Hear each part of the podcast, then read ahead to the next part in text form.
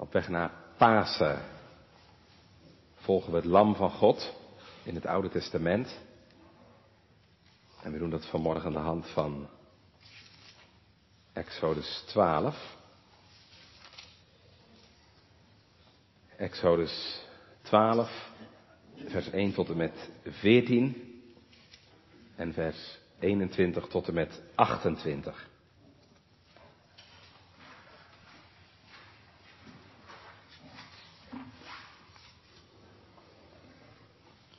De Heere nu had tot Mozes en tot de Aaron in Egypteland gesproken, zeggende, Dezezelfde maand zal uw lieden het hoofd der maanden zijn.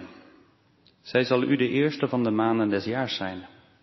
Spreekt tot de ganse vergadering Israël, zeggende, Aan de tiende deze maand nemen een iegelijk een lam, naar de huizen des vaders een lam voor een huis.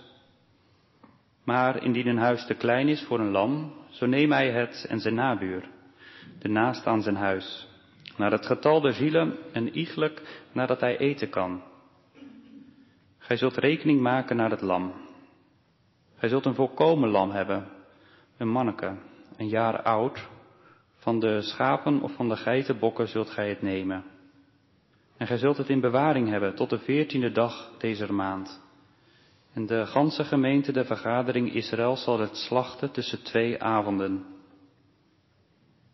En ze zullen van het bloed nemen en strijken het aan de beide zijposten en aan de bovendorpel, aan de huizen in de welke zij het eten zullen.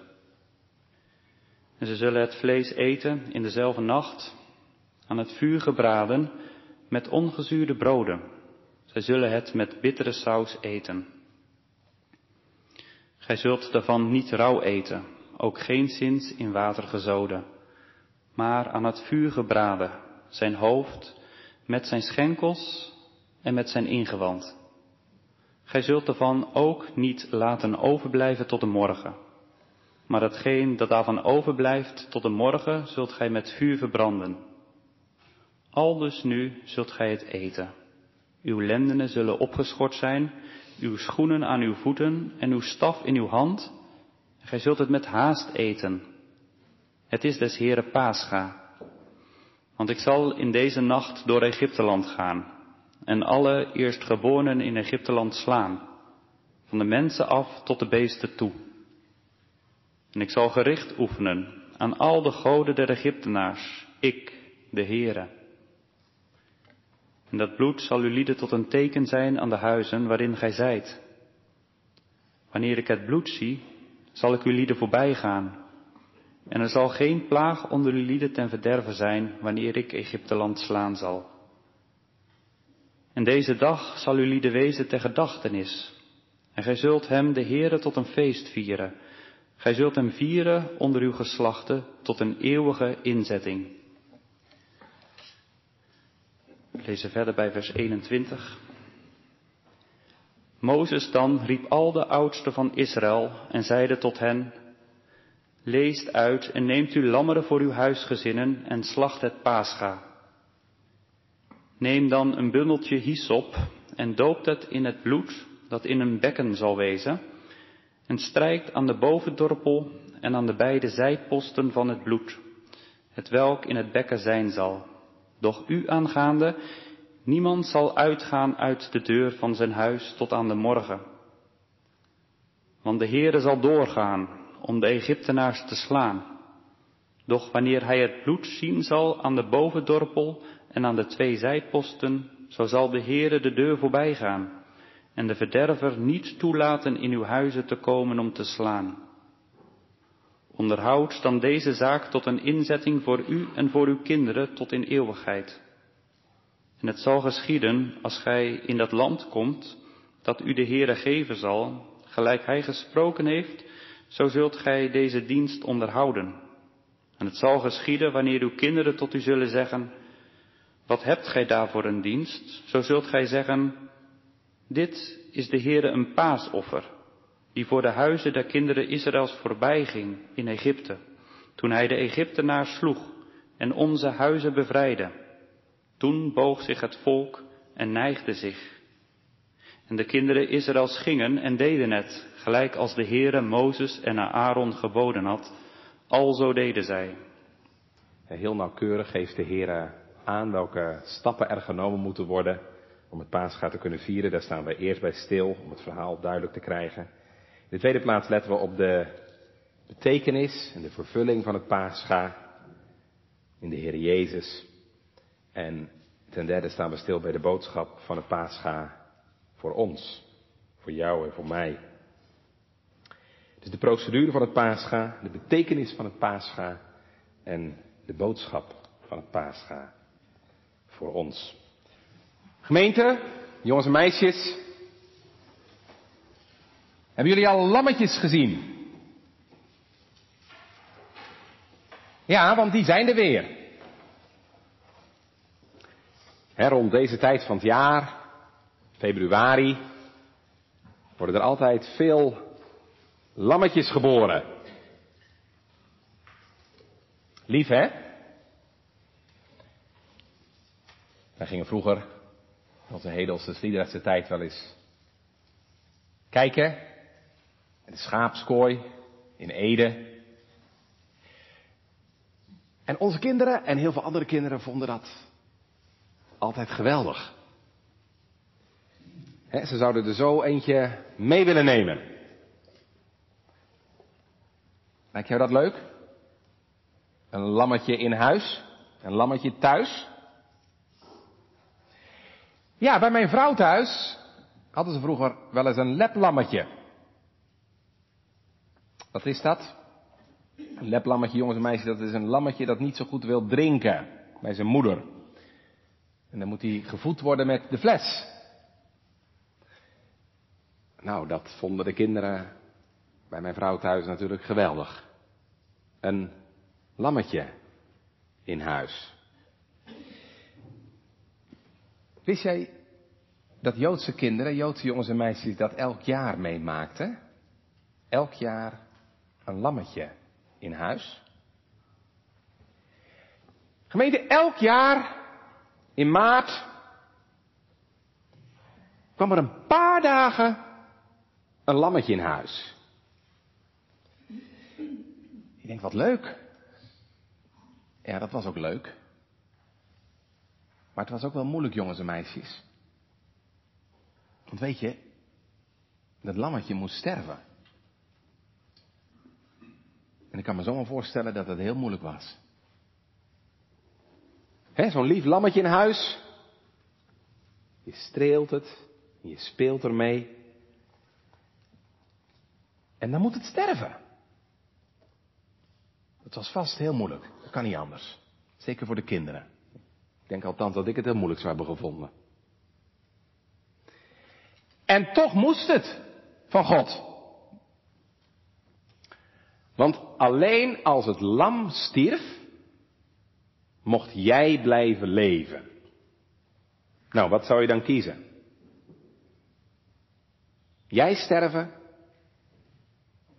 of het lam? Het was moeilijk, maar gemeente, het was toch ook heel indrukwekkend. want omdat het lam stierf, mocht jij blijven leven. Gemeente, dat was de les die God Israël geleerd heeft. En dat is ook de les die wij moeten leren. Je kunt alleen leven, je kunt alleen blijven leven en je kunt alleen eeuwig leven als er een lam voor jou geslacht is. Of anders gezegd, je kunt alleen leven als er een rode vlek zit in je leven. Gemeente, we gaan vanmorgen eens kijken naar deze indrukwekkende geschiedenis. U weet, de laatste keer, twee weken terug, hebben we stilgestaan bij het offer van Isaac. we zagen, Isaac mocht blijven, omdat er een ram in zijn plaats was. Nou ja, Isaac is daarna groot geworden, een volwassen man. Hij heeft kinderen gekregen. Jacob en Esau. En uit Jacob, uit de twaalf zonen van Jacob, is toen het Joodse volk gegroeid. Nou, u weet, Jacob komt uiteindelijk terecht met zijn zonen in Egypte. En daar hebben ze eeuwenlang gewoond, honderden jaren. Ze groeien en ze groeien en het wordt uiteindelijk een heel volk. U kent de geschiedenis. Ja, hè, de Egyptenaren zien dat allemaal met leden ogen aan. En die, die gaan die indringer steeds meer als een bedreiging zien. En dan komt er tenslotte een farao die niks meer van Jozef afweet. Al het goede wat Jozef voor Egypte gedaan heeft. En die begint heel wreed tegen de Israëlieten op te treden. Ze moeten als slaven gaan werken, ze moeten stenen bakken. En tot overmaat van ramp probeert hij ook nog eens de groei, de bevolkingsgroei te dempen. Door alle Joodse jongetjes te vermoorden, te verdrinken in de Nijl. En zo zucht het volk onder die zware, verdrukkende hand van de farao. En dan komt het moment dat God besluit om in te grijpen. Kent dat? Jongens en meisjes kennen dat. De Heer stuurt die plagen. Tien plagen in Egypte. Maar keer op keer wil de farao niet luisteren. En hij verhardt zich tegen de roepstem van God. Hij laat het volk niet gaan. En dan komen we dus bij Exodus 12 vanmorgen. Dan kondigt de Heere aan dat hij nog één keer met zijn straf, met zijn oordeel zal komen. En dat zal zo zwaar zijn deze laatste keer dat de farao nu wel overstag zal gaan. God gaat farao met gelijke munt terugbetalen. En net zoals hij geprobeerd heeft om alle jongetjes te doden, zo zal de Heere nu alle eerstgeborenen in Egypte en van mens tot dier ombrengen. De Heere zegt, lees even mee, vers 12. Um, want ik zal in deze nacht door Egypte gaan en alle eerstgeborenen in Egypteland slaan van de mensen af tot de beesten toe. Ja, hè, als wij, dat geldt nog steeds natuurlijk, hè, als wij de roepstemmen van God eindeloos naast ons neerleggen, dan komt er gemeente een moment dat zijn oordeel niets dan vreselijk kan wezen. Tegelijkertijd gemeente moet je wel beseffen, Exodus 12 is niet alleen maar een verhaal van oordeel. Het is ook een verhaal van bescherming en bevrijding. Ja, het is oordeel voor de Egyptenaren, maar het is tegelijkertijd bescherming van zijn volk. En deze nacht, deze dramatische nacht van oordeel, wordt voor Israël juist de nacht van bevrijding. De nacht van de Exodus, de nacht van de uittocht uit de slavernij naar de vrijheid. En daarom gemeente, voordat God met zijn oordeel gaat komen, komt hij eerst met zijn bevrijdingsplan. En daar wil ik even met u gaan naar gaan kijken. Dat is zeg maar de procedure voor het paascha. Drie dingen zijn daarin belangrijk. Het bevrijdingsplan, het bevrijdingsmiddel en het bevrijdingsteken. Let eerst gemeente even op het bevrijdingsmiddel. Wat is dat? Nou, dat vindt u in vers 5. Een lam. Gij zult een volkomen lam hebben. Een mannetje, een jaar oud, van de schapen of van de geitenbokken, zult ge het nemen. Je zou denken, wat een wonderlijk bevrijdingsmiddel. Gaat de Heer daar nou zijn volk mee bevrijden? Wat is er nou kwetsbaarder en teerder dan een lam? Ja, toch is dat zo. De Heer geeft daar twee kwalificaties bij, bij dat bevrijdingsmiddel, dat lam.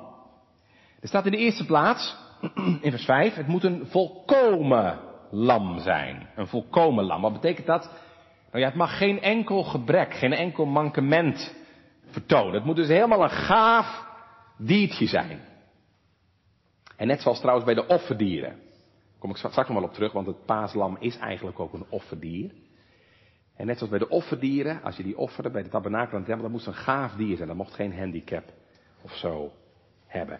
En het tweede wat er staat, het moet een eh, mannetje zijn, een mannelijk dier. Van een jaar oud. dus zeg maar in de kracht van zijn leven. Dat is bevrijdingsmiddel.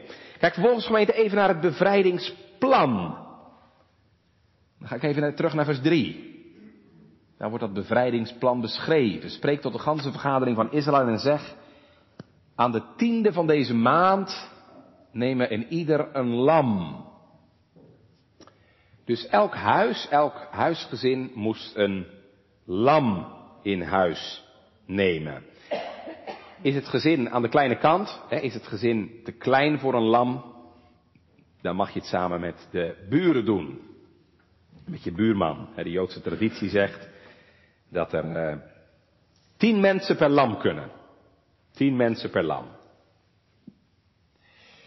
Je moet dat dier op de tiende dag van de maand in huis nemen. En op de veertiende dag wordt het dan geslacht. Er zitten dus vier dagen tussen. Waarom is dat? Ja, dat is niet helemaal duidelijk. Misschien is dat toch wel om te ontdekken of het dier misschien toch nog wel gebreken heeft. Dat, dat kun je dan misschien achterkomen in die vier dagen. In elk geval, je zou kunnen zeggen, er zit een tijd tussen de aanstelling van het lam en de daadwerkelijke dood van het lam. Zit vier dagen tussen.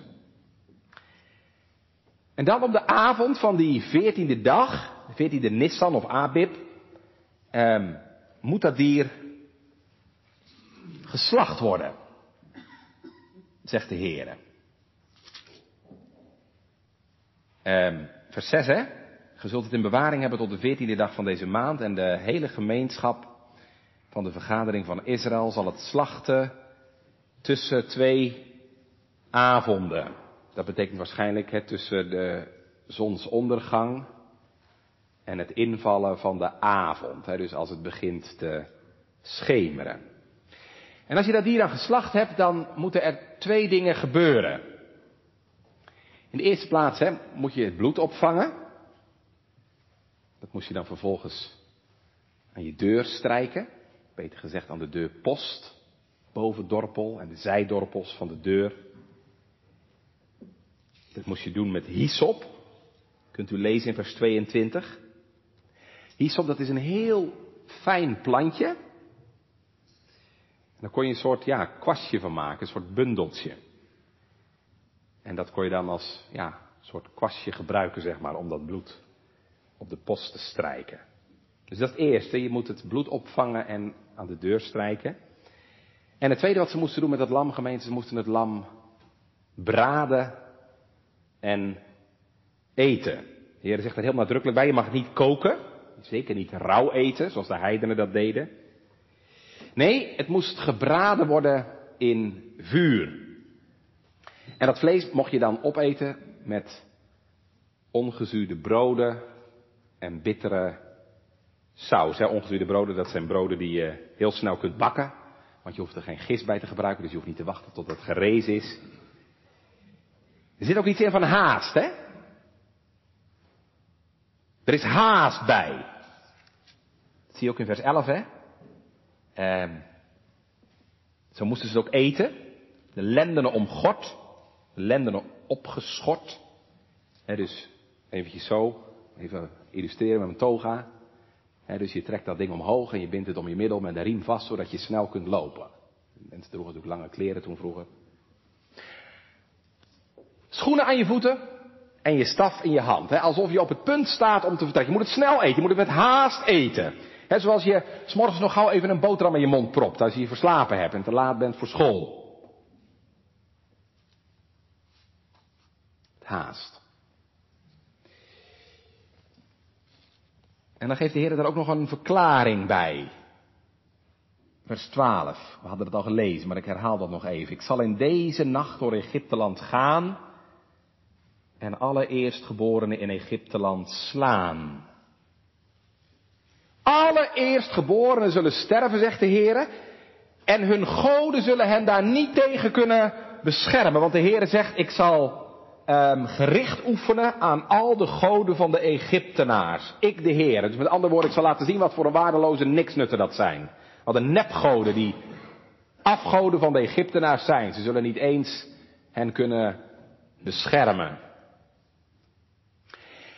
Ik zal het land doorgaan en slaan.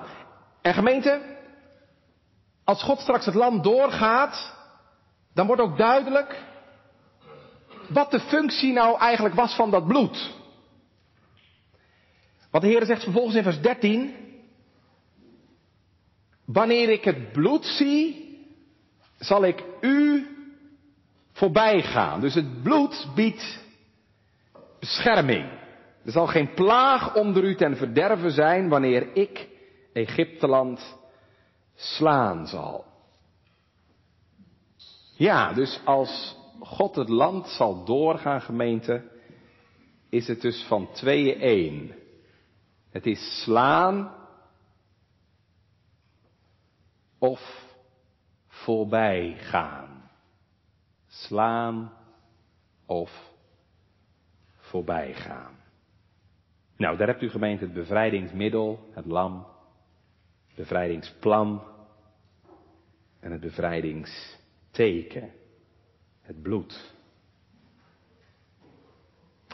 Je zegt, wat betekent dit allemaal? Nou gemeente, net als die geschiedenis van twee weken geleden, hè, dat verhaal van Isaac, is ook Exodus 12 een geschiedenis die een andere beduiding heeft. Ik bedoel daarmee dat lam en dat bloed en die voorbijgang, dat zijn allemaal dingen, allemaal zaken die een diepere betekenis hebben.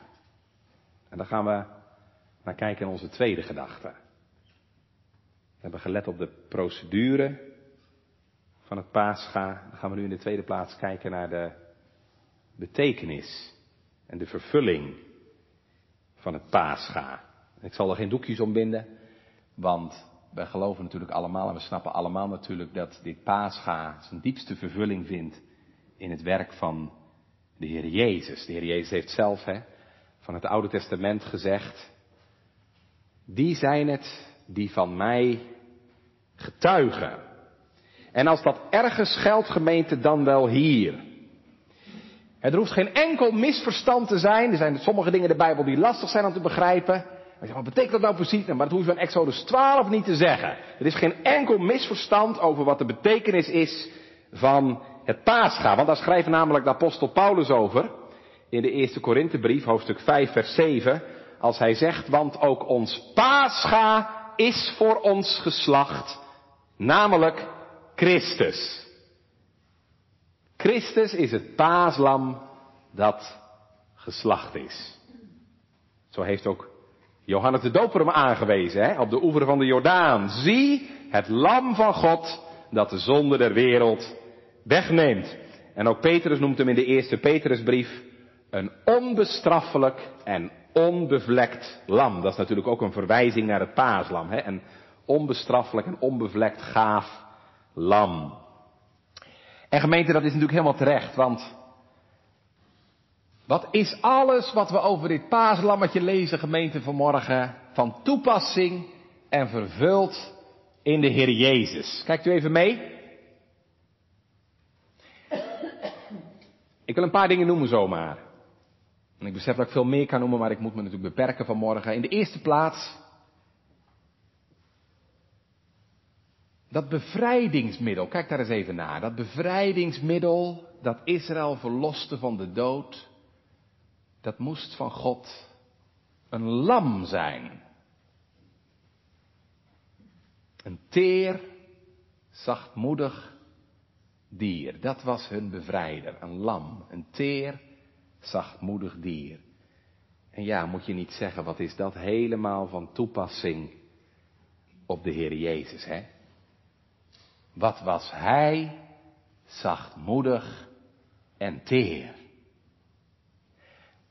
Hij verhief zijn stem niet op de straten. Het gekrookte riet verbrak hij niet. Hij zegt het zelf, leren van mij dat ik zachtmoedig ben en nederig van hart. Zo was de Heer Jezus in zijn hele leven, zachtmoedig en teer. En gemeente, zo was hij toch ook in zijn dood, hè? Als een lam is hij ter slachting geleid. Als een schaap dat stemmeloos is voor het aangezicht van zijn scherer, zo deed hij zijn mond niet open. Wat was hij zachtmoedig en teer in leven en sterven. Ja, en ook al die andere dingen die ik net genoemd heb, die komen ook helemaal terug bij de Heer Jezus. Een man, een mannelijk dier. Een man in de kracht van zijn leven, hè, zo rond de 33 jaar. Let er ook even op gemeente, het is ook een volkomen lam, hè? We zagen net dat paaslam mocht geen enkel gebrek hebben. Nou, dat mocht de Heer Jezus ook niet hebben. Hij moest helemaal gaaf zijn. Nou, dat was hij ook. Geboren zonder zonde. Geleefd zonder zonde. Wie van jullie overtuigt mij van zonde, kon hij zeggen. Nee, niemand kon hem ook maar over beschuldigen van ook maar één overtreding. als de Joden hem uiteindelijk veroordelen, dan weten ze eigenlijk niks te bedenken. Om hem schuldig te verklaren. En als de stadhouder Pontius Pilatus hem onderzoekt, wat is dan zijn conclusie? Ik vind geen schuld in deze mens. Werkelijk, een volkomen lam.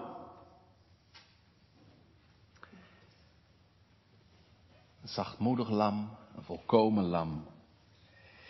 Ja, maar dat lam moest ook geslacht worden, zagen we.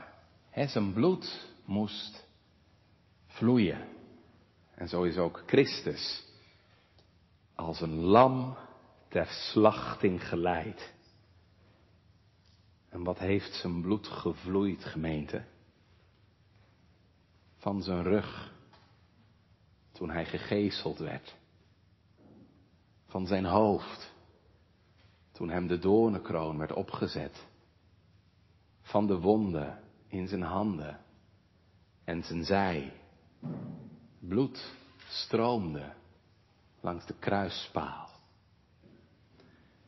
En dat is nog niet het einde, want het lam, gemeente, het lam moest ook het vuur in, hè? Ja, zo is ook de Heer Jezus in het vuur geweest. Het vuur, het brandende vuur van Gods oordeel. We horen het hem uitroepen in Psalm 22. O dodelijk uur, wat hitte doet mij branden. vuur van Gods oordeel geweest. Er is nog iets gemeente wat ook helemaal in de Heer Jezus vervuld is. We hebben dat niet gelezen, maar ik wil u daar toch even op wijzen. Kijken we even naar vers 46. Vers 46. Ehm, daar staat namelijk, van het paaslam mocht geen been, geen botje verbroken worden. En zo, gemeente, zijn ook zijn beenderen niet verbroken. u weet, als de soldaten komen om zijn beenderen te breken, dan zien ze dat hij al gestorven is. En dan wordt hij gespaard. En dan lezen we bij de evangelist Johannes, opdat vervuld werd wat geschreven is, en dat staat dus hier in Exodus 12, opdat vervuld werd wat geschreven is, geen been van hem zal verbroken worden. Hij is het ware paaslam. Dat is het eerste waar ik iets over wilde zeggen. Als het gaat om de betekenis van het paascha. Het tweede gemeente waar ik graag iets over wil zeggen is het bloed. Het bloed. We hebben gezien hè, bij het paascha vloeide bloed. Het is een bloedig offer. En dat zeg ik heel bewust zo. Een offer. Nou denkt u misschien, dominee, hoezo? Er komt toch helemaal geen altaar aan te pas? Nee, en toch gemeente is het een offer. Kijkt u nog even naar vers 27. Dat wordt er namelijk heel nadrukkelijk gezegd. Eh, daar staat, dit is de Heere een paasoffer. Het is een paasoffer voor de Heer. Het is even heel belangrijk gemeente. Het paaslam, ook al komt er geen altaar aan te pas, ook al gebeurt het niet bij de tempel of de tabernakel. Het paaslam is een offer. Vandaar, dat, het, dat zei ik er net al, hè, vandaar ook dat het net als de offerdieren helemaal gaaf moest zijn. Want het is een offer. Ja, en wat gebeurt er bij een offer? Dat weten we allemaal. Dan vloeit er bloed. En wat doet dat bloed? Dat bloed, zegt de Bijbel, dat zorgt voor verzoening.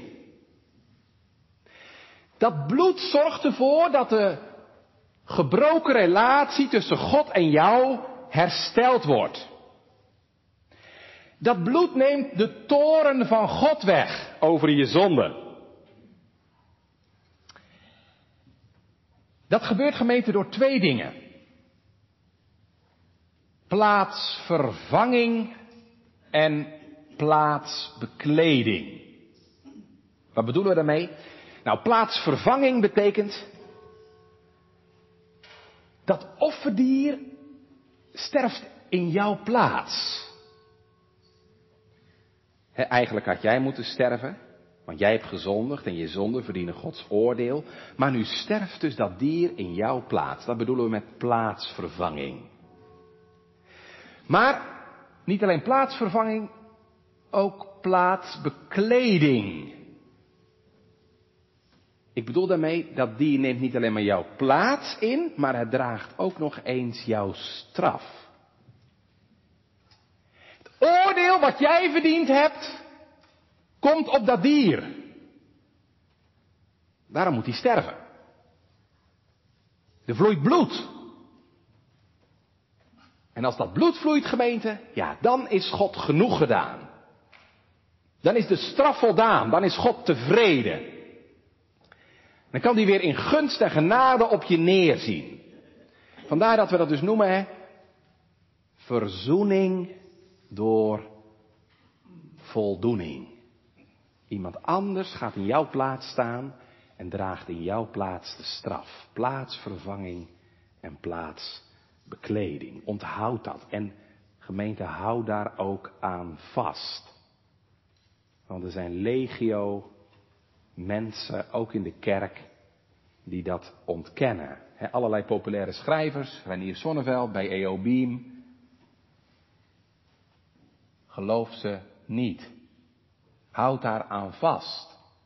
Er is geen verzoening zonder voldoening. Dat is het hart van het evangelie. En zonder dit hou je geen evangelie over. Ja, je houdt wel wat over, maar dat is een vals evangelie. Ja, zeg je, maar wil God dan bloed zien? Dat vind ik moeilijk, dominee. Dat God bloed wil zien. En toch is het echt waar, dat God wil bloed zien. Maar dan wil ik wel bij zeggen, het is wel het bloed hè, waar hij zelf voor zorgt. Het is het bloed waar hij zelf voor zorgt. De Heer zorgt voor dat paaslam. En de Heer zorgt straks voor die offerdieren. Staat in Leviticus 17, ik heb het u gegeven. Ik heb dat bloed op het altaar u gegeven. In het Oude Testament is dat het bloed van de offerdieren, van het paaslam. En in het Nieuwe Testament is dat het bloed van Christus. Nou, zeg nou zelf, dat is toch het bloed waar de Heer zelf voor zorgt. Daar hoeven wij niet voor te zorgen. Nee, daar zorgt de Heer zelf voor. Dat is nou genade gemeente, dat de Heer voor dat bloed zorgt.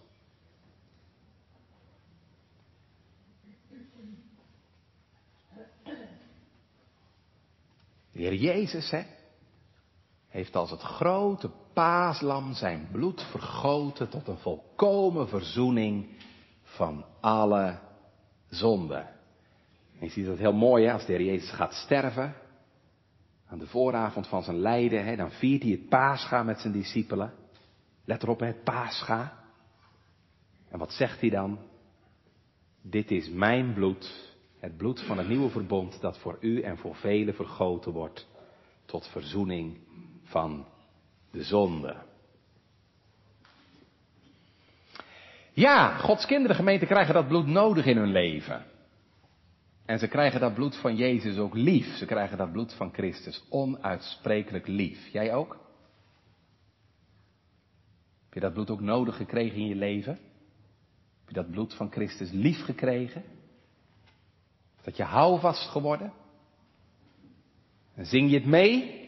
Waar het bloed door u gestort, mij de bron des levens wordt. Gemeente, meer hebben u niet nodig. Dat bloed is genoeg. Kijk maar, vers 13. als ik het bloed zie, zal ik u voorbij gaan. En dan komt die engel in het midden van de nacht. Het wraakzwaard in de hand. Gaat de huizen langs, gaat hier naar binnen en gaat daar naar binnen. Overal hoor je geroep en gehuil en geschreeuw. Maar in Gozen, in het land Gozen, gaat hij niet naar binnen. Bijna alle huizen daar worden gespaard. Hoe komt dat? Er zit bloed aan de posten. Wat een wonder, waar de een sterft, misschien in het ene huis al iemand sterft, blijft de ander in leven. Hoe komt dat?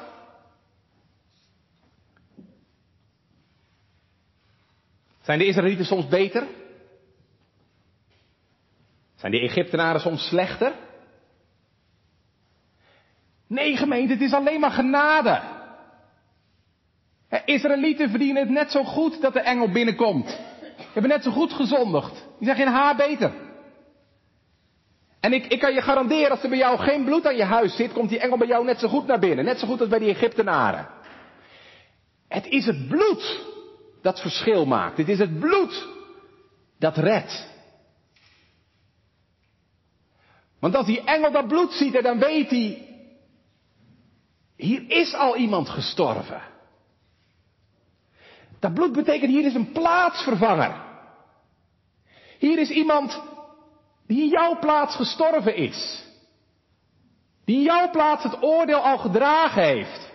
Die in jouw plaats al in het vuur van het oordeel is geweest. En daarom gaat de engel voorbij. Want onze Godgemeente is een eerlijke God. God straft geen twee keer als het oordeel is voltrokken aan het lam, en daar is dat bloed het teken van, als het oordeel is voltrokken aan het lam, ga jij vrij uit. En dat brengt ons gemeente op onze laatste gedachte. De boodschap voor ons. Gelet op de procedure voor het paascha. Gekeken naar de betekenis en de vervulling van het paascha. Letten we tenslotte gemeente nog een ogenblik op de boodschap van het paascha. Welke boodschap, gemeente, heeft de instelling van het paascha ons te vertellen? Ik wil vier dingen tot slot noemen.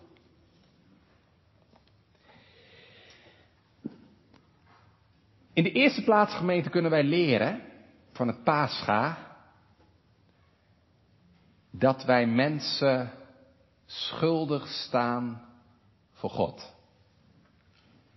Paascha laat ons zien, wij hebben allemaal het oordeel van God verdiend. En dan zeg ik allemaal, heel bewust. Hè? Dus niet alleen maar Egyptenaren, maar net zo goed Israëlieten. Dus niet alleen maar de wereld buiten de kerk, maar net zo goed mensen in de kerk.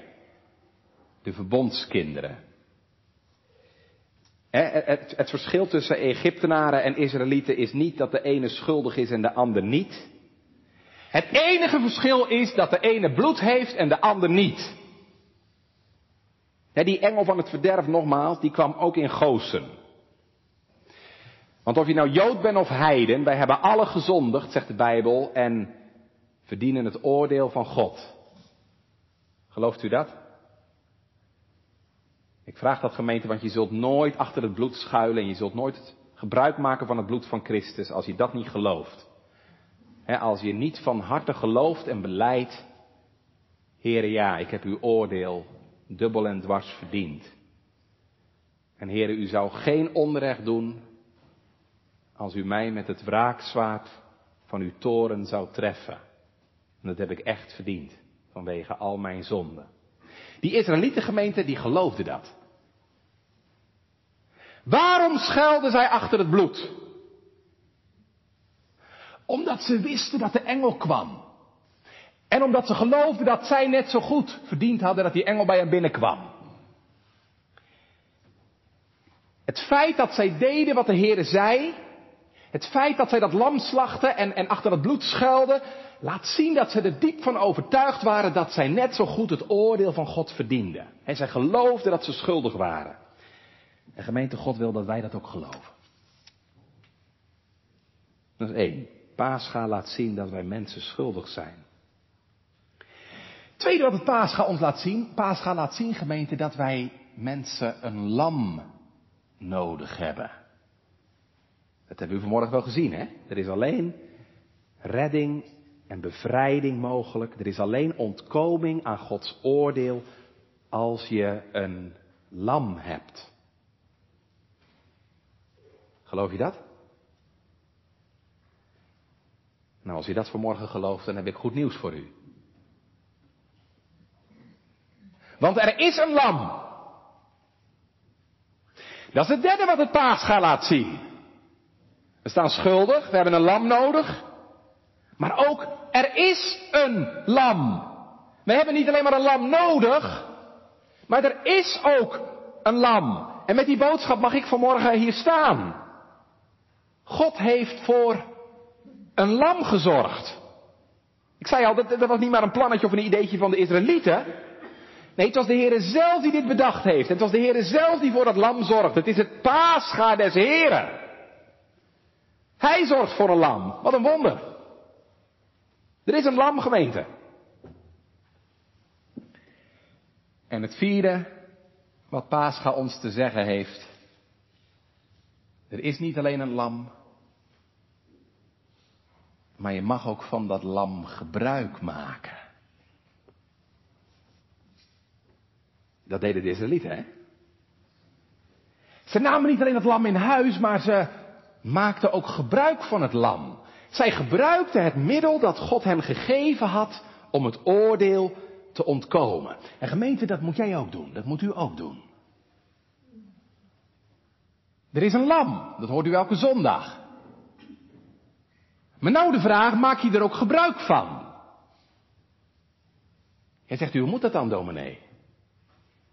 Hoe doe je dat dan? Nou kijk eens, wat deden de Israëlieten? Wat deden ze met dat lam? Ze slachten het. Ze streken het bloed aan de posten. Ze schuilden vervolgens achter het bloed. En ze aten het lam. Nou, dat moeten wij ook doen, gemeente. Nee, begrijp me goed, wij hoeven dat lam natuurlijk niet meer te slachten, want dat is al gebeurd. Maar het is wel van levensbelang dat je er gelovig gebruik van maakt. Door dat bloed te nemen en achter dat verzoenende bloed te schuilen. En het lam vervolgens te eten. Die zegt, mag dat dan, dominee? Ja, dat mag. Het feit dat de Heere voor dit lam heeft gezorgd. Dat Hij zijn zoon heeft aangesteld tot een middel van verzoening. Dat geeft elk mens, dat geeft elke zondaar het recht om van dit lam gebruik te maken. Dus dat is niet omdat je dat waard bent, of omdat je voldoende zondekennis of berouw hebt, hoe belangrijk dat ook is.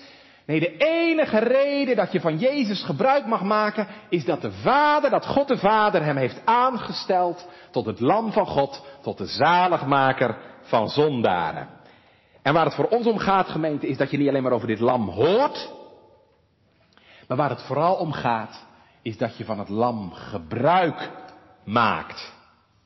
Dat snap je toch wel? Die Israëliet die werd, die werd niet gered als die hoorde over het lam. Toen Mozes die boodschap doorgaf. Nee, hij werd alleen gered als hij ook gebruik maakte van het lam. He, als hij dus geloofde wat de Heere zei. En die boodschap dus heel persoonlijk op zichzelf toepaste. Door het bloed te nemen, te strijken en erachter te schuilen. Kijk, dat is het verschil gemeente tussen alleen maar horen en ook geloven. Het horen over de Heer Jezus, het horen over het lam, dat zal je niet zalig maken. Je moet het ook geloven. Met toepassing op jezelf. En van dat lam gebruik maken. En als u dat nog niet gedaan hebt, gemeente vanmorgen, als u dat nog niet gedaan hebt, dan roep ik u op om dat heel snel te doen. We hebben gezien vanmorgen, er was een dag dat de Heer door heel Egypte ging. Er komt nog een dag. Dan zal God niet alleen maar door heel Egypte gaan, maar dan zal de Heer door heel de wereld gaan. En dan is het opnieuw slaan of voorbij gaan. Weet u het al? Slaan of voorbij gaan. Weet jij het al? Heb je een rode vlek in je leven? Kun je weten, hè? Die Israëlieten wisten dat toch? Of ze een rode vlek hadden of niet? Dat weet je toch, gemeente, als je als een arme verloren zondaar tot Jezus vlucht en achter zijn bloed vlucht. Dat kun je weten en dat moet je weten. Want alleen met een rode vlek in je leven gaat God voorbij. Anders niet. Die dag dat de Heer nogmaals de wereld door zal gaan, zal Hij iedereen die niet schuilt achter het bloed slaan. Misschien heb je ontdekt in je leven dat jij het bloed nodig hebt. Je hebt ontdekt dat jij het bloed nodig hebt. Want je voelt dat je geen vrede hebt met God. Je hebt iets gezien van je zonde en verlorenheid. En je verlangt er zo naar om die vrede met God te kennen. Maar je weet niet hoe. je vraagt je af, wat moet ik doen om zalig te worden? Weet je dat dat nou juist je probleem is? Je wilt wat doen. Wat moet ik doen om zalig te worden? Maar je kunt niks doen. Wij krijgen God gemeente niet tevreden met enige inspanning van onze kant. Niet met je berouw, niet met je tranen. En natuurlijk, tranen zijn goed. Als je oprechte tranen over je zonde huilt, dat is heel goed. Maar gemeente, tranen zijn nog geen bloed, hè? En ik zei vanmorgen, God wil bloed zien. Er is maar één bloed waar God tevreden mee is. Dat is niet uw bloed, gelukkig niet. Dat is het bloed van het lam. Onberispelijke, onbestraffelijke lam van God, Jezus Christus. En weet je, nou vraagt de Heer van ons niks anders. Dan dat je nou stopt met al die pogingen om Hem tevreden te stellen. Dat je nou stopt met al die pogingen om Hem genoeg te doen. God zal alleen tevreden met je zijn als je doet wat Hij zegt. Zie mijn lam. Het lam van God dat de zonde van de wereld wegneemt. Dus gemeente, als u vraagt wat moet ik doen? Nou, het enige wat u moet doen is stoppen met doen. En doen wat God zegt. Zijn woord geloven. En gebruik maken van zijn lam. Dat is wat we moeten doen. Tot Jezus gaan. En de hyssop van het geloof dompelen in zijn bloed en aan de posten van je leven strijken. Hyssop gemeente Spurgeon zegt, dat is maar een heel onogelijk klein plantje. Maar je had het wel nodig, hè? Je had het wel nodig om dat bloed vanuit die schaal op de posten te krijgen. Nou, zo is het ook met het geloof, gemeente. Het geloof zou je kunnen vergelijken met die hyssop. Zo heb je ook geloof nodig om het bloed van Christus, hè, dat in het evangelie voorradig is, op de posten van je leven te krijgen. En dan gaat het niet om het geloof, want het is niet ons geloof wat ons redt, het is altijd het bloed dat redt. Maar je hebt het geloof natuurlijk wel nodig, net als die hyssop. En wat is dan geloof? Nou, ik zeg het nog een keer. Geloof gemeente is dat je het woord van de Heere vertrouwt. Dat je dat bloed van Christus, wat de Heere ons aanbiedt, dat je dat aanneemt, met toepassing op jezelf en dat je zegt, ja heren, ik geloof dat dit bloed ook mij redden kan, omdat het het bloed van uw zoon is, het kostbare lam van God. En daarom heren stel ik mijn vertrouwen op dat bloed alleen. En hoe deed je dat? Hoe deed je dat? Dat deed je door te schuilen achter het bloed. Dat is natuurlijk niet genoeg gemeente om alleen maar het bloed aan de posten te strijken. Nee, je moest er ook achter schuilen. En stel je voor dat die Israëliet ja, wel bloed op zijn post had gestreken, maar hij ging vervolgens een wandeling maken. En die kwam die engel van het verderf tegen. Ja, dan zou die natuurlijk alsnog verloren gaan. God wil dat je schuilt achter het bloed.